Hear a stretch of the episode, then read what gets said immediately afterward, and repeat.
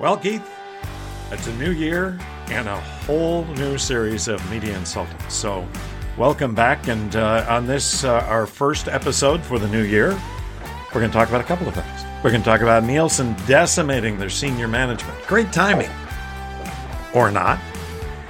And as we predicted, Netflix is off to a poor start with ad support. That's not going to work very well.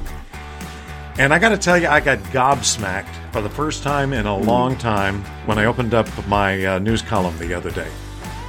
We're going to talk about all of those things, and we hope everybody had a great holiday. I know that you're back with all your New Year's resolutions, and uh, back back on our regular schedule for another edition of Media Insulted. Our thoughts, ideas, opinionated comments, snarky comments, anything like that.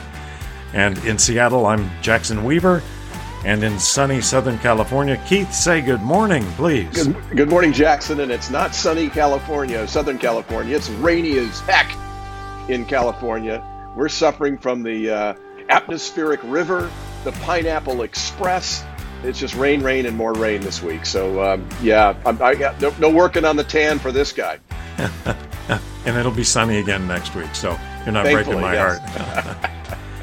so, without commercial interruption, unfortunately, we welcome you to the Tuesday, January 6th episode of Media Insultant.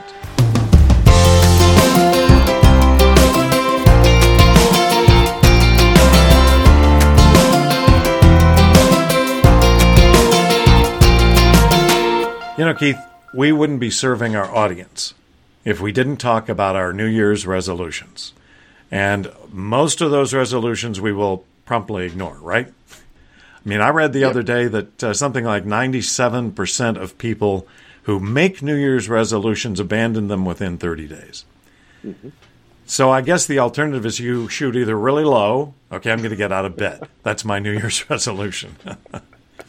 or you shoot really high and know that you can't make it so you give up before you even get started you know you just resign yourself to failure right off the bat do you have any new year's resolutions you want to share Uh, let's see. Uh, play more golf, drink more scotch, drink less coffee. Yeah, I guess I noble but- noble resolutions get Keith. and, and and you know and get out of bed every day. No, the trick is these days, and I think this kind of hints to where we're going in, in part of the show today, is that I just want to make sure I live to next year. So that's what we're gonna do.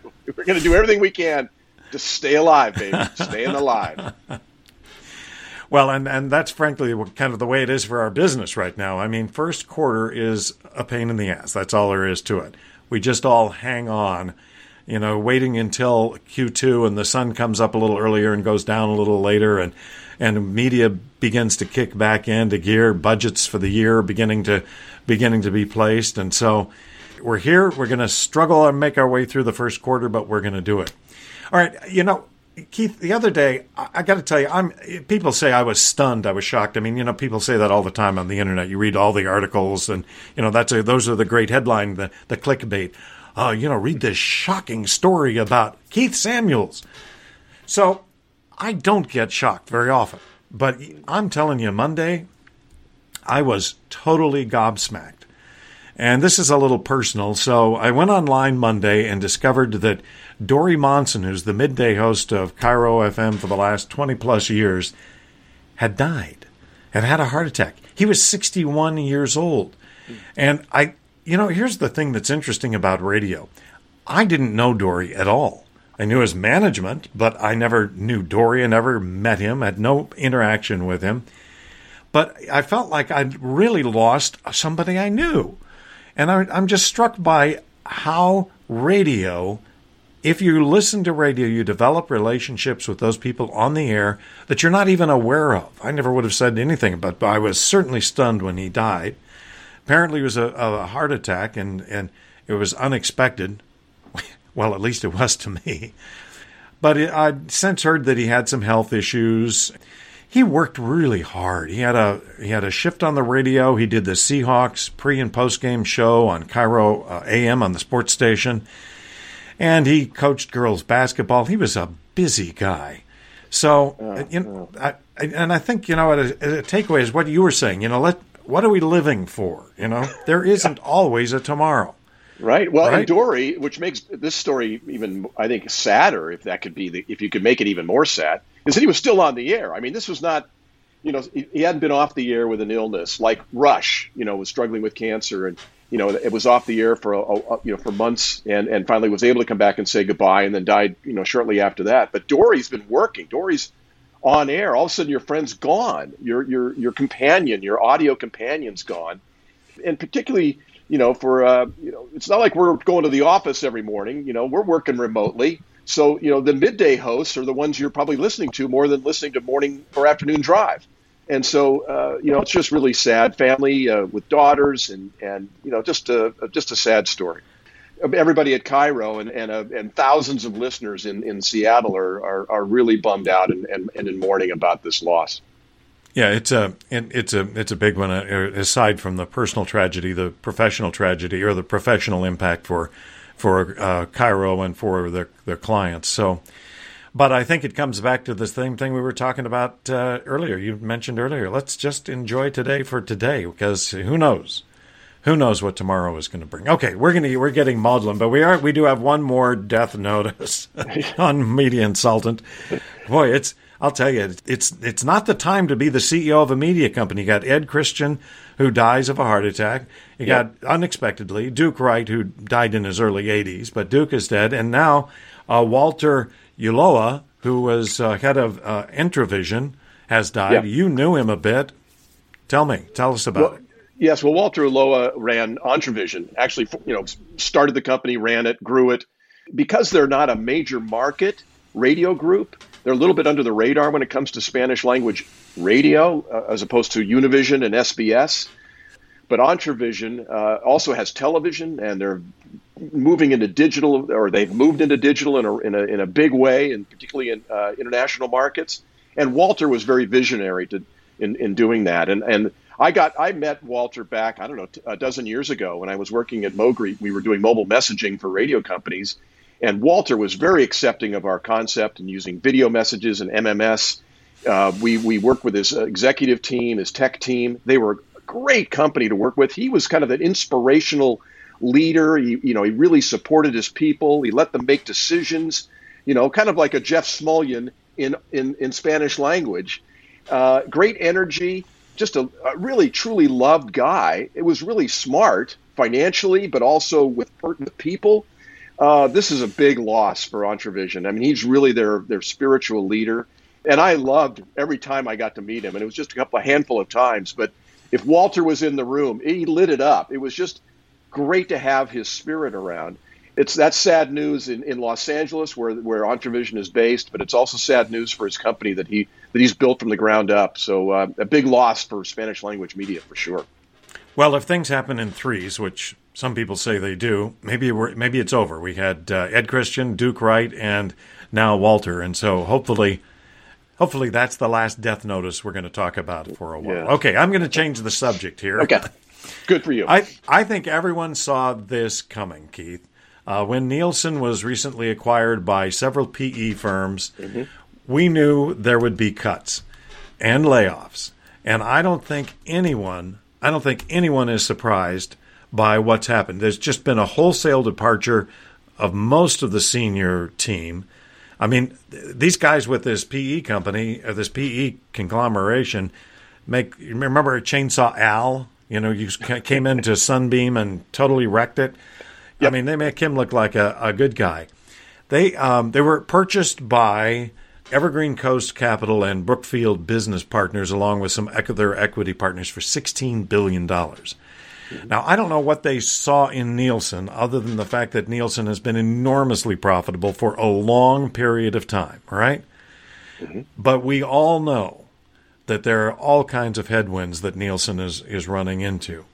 Uh, and, and most relevant for our friends in radio was the fact that Brad Kelly, who'd been head of audio since 2016, I think, yep. uh, Yep. and he joined the company in 1998 was Rift. And I mean they they did they just went through and cleaned out department heads like crazy in the C-suite. I mean, look at this. They let go the uh, CFO, the chief data officer, the chief product officer, and the HR, C, uh, the CHR, the chief executive in charge of HR. everybody's gone. I, I, I mean, I, I know they're saving some money because those are probably pretty high dollar people. Most, a lot of people at Nielsen had spent a lot of years there, but my gosh, Keith, what are they thinking about? They're, well, they're, they it's they they're just reorganizing, Jackson. They aren't cutting back; they're reorganizing. You know, and we're going right. You know, uh, what yeah, what they're doing is they're offing senior executives with uh, with big paychecks because that's the easiest and quickest way to cut expenses and this happened back in mid-December, early December actually. So this is kind of this has been old news, but this is big news. And and the repercussions of losing Brad Kelly. Now Brad was kind of the last of the great Arbitron execs, sales execs that were that were roaming the earth back in the uh, 80s and the 90s and the aughts uh, before they got sold to Nielsen. And there were there were some great legendary uh, uh regional managers you know, my buddy John Nolan in Chicago and uh, uh Tony Belzer in L.A. and and you know the guys in, in Dallas and, and Atlanta. I mean, these guys were and Mark Kelly, of course, and they were just they were just so much part of the radio business because you needed the ratings and you needed to negotiate your deal with Arbitron and you you you know you had this kind of love hate relationship with these guys, but they did a great job as champions of radio. Now there's nobody left in Nielsen that's a champion for radio, and all the and a lot of radio people are freaking out because they're going, wait a minute, where are the are the people that are going to watch out for us? So it's it's not going to it's going to do a lot of damage to the to the Nielsen and radio relationship. While Nielsen is shifting to their what is it their uh, all in one, one, package, yeah, yeah Nielsen yeah, one, Nielsen where they're going to measure digital video, audio. It's going to be all in one. They think that's where the world is going. But in the meantime, it's another strike against radio that has everybody pretty well worried. Like, are they just, do they not care about us anymore? And I think in my mind, clearly, Nielsen could give a rat's ass about radio anymore. And, and, and Brad will land somewhere and do, do continue to do great work. Um, but for now, you know, uh, I don't see it. Uh, yeah, but I'm I'm I'm not sure that Nielsen doesn't care about radio. The radio's a, a billion dollars of their revenue. I think they do about four billion a year, and uh, one one of it, uh, so twenty five percent is is on radio. So I'm not sure they're ready to disregard that at this point. Well, we'll see. Because I think, but uh, I think they you know, again are moving way beyond it. And when you when you off a guy like Brad, you, you yeah. reorg, it doesn't look good and and and, and that's what we're they're worried about. You know, there's a lot of radio guys and gals that are worried about their relationship with Nielsen and who's going to who's going to be their champion. In fact, who are they going to who are they going to talk to? Yeah, you know, they well, don't even know who they're talking to anymore. There's that. There's that. All right, as you said, time will tell. We'll see. And as uh, time has rolled on, uh, we get another chance for you to say, "I told you so," which you love to do, don't you, Keith? You love saying, love "I told you I love so." It. Nothing makes me happier, Jackson. Well, Netflix rolled out, as everybody knows, a new ad supported tier last quarter. And, well, what happened, Keith? And what did you think was going to happen? Well, what we predicted, what we announced and predicted was when Microsoft was chosen to be the ad sales arm, the ad sales rep firm for the Netflix ad supported tier, you know, the cheaper tier that they were going to, the cheaper service they were going to offer. You know, we predicted, and I think I went out on the limb and said there's no way they're going to get the numbers that they are projecting to get in terms of subscribers, hence audience. And then even when you have subscribers, they're not always watching. You know, it's it's not as if everybody lives on Netflix full time. They're flipping around. And in fact, what happened in, in November and December was that get what? Guess what?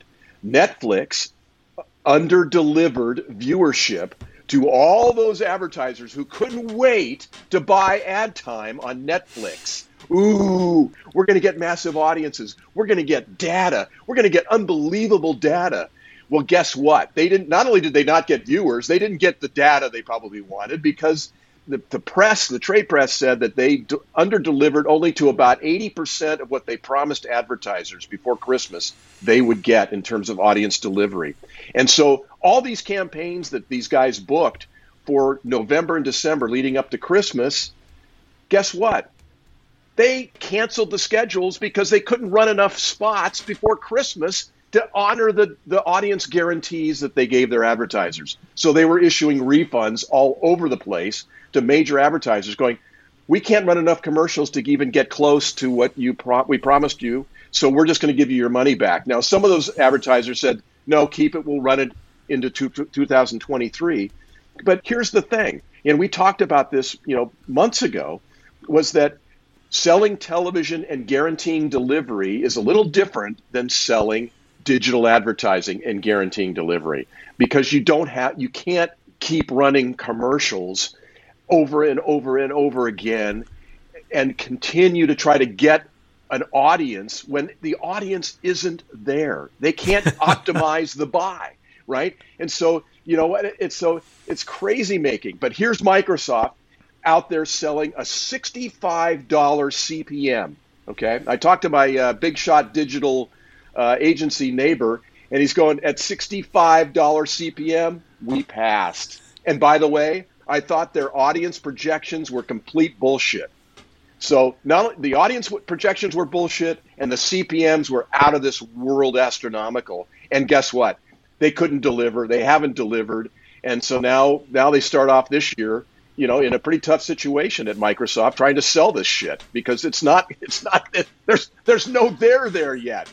So we'll see. And you know, I I had two takeaways on this. One is that you know they're trying something new. They didn't know you know, they were. They, this is they're they're not familiar with the ad development. They're not familiar with audience development. You know, and Netflix just it's a new skill set. So I'll give them some grace on that. And then you know the other thing is is that along with all the other newly uh, announced ad supported tiers that everybody's got, the amount of inventory in our business is just soaring. Now theoretically, that should bring the CPM down. Sixty five dollars CPM? Seriously? But we're just, Netflix. Well, and we've got data. And I'm and I'm sure that was part of the spiel, and and somebody bought it. Whether they bought it at sixty five dollars, I don't know. But I think uh, it'd be interesting to see how local managers handle it if uh, the inventory for Netflix starts showing up in media planners and OTT packages, that kind of thing. So yeah, and, and, it might, but but you know what? To back to your point, Jackson, this is Netflix and this is Microsoft. They're the two smartest players in the universe right now, right? I mean, these guys are these guys are really smart. They knew exactly what they're getting into. Okay, I but I you know I don't think I think they were too proud, had too much hubris to really wait until they really developed enough of a subscriber base to their ad-supported tier that they could go make this play. They wanted to sell time right away. They wanted to launch it and add ads on it right away. And you know what? They got it handed to them. So, you know, they're, they were smart enough to know what was going on, and they they and they probably had a lot of potential partners tell them, uh, guys, you're not going to be able to get $65 CPM, and you're not going to be able to deliver that kind of audience that you're promising to people. You're, are you out of your mind? No, we're not going to rep you. We're not going to sell for you. So I, I think, you know, I think Microsoft said, yeah, we'll do it. We can get it done. Come on, we're Microsoft. Well, they didn't get it done and they're not getting it done. And I think you're right. The competition is a big part of it too, because Disney Plus now has an ad supported tier, another competitor to the Netflix ad supported tier. But here's the thing the people selling Disney Plus ads are Disney ad sales. And Disney has lots of other assets like ABC, like ESPN. And what am I leaving out? Uh, well, National Hulu? Spot. Uh, Hulu, exactly. Hulu ads. So you have a, a, an established sales force that's used to and has been selling multiple platforms at probably reasonable CPMs. And I think the arrogance of Microsoft and the absolute arrogance of Netflix thought they could pull it off and get competitive right away, and they haven't. And so, you know, it's going to take a while for them to, to be able to compete successfully. Yeah, yeah, and and we'll we'll keep an eye on it. It's it's going to be interesting because that's a big switch for Netflix and a big switch in the space, and it comes back to the same thing we've been talking about for some time. You know, it's a lot. E- it was a lot easier for a long time to raise money than it was to make money. These companies all got to make money.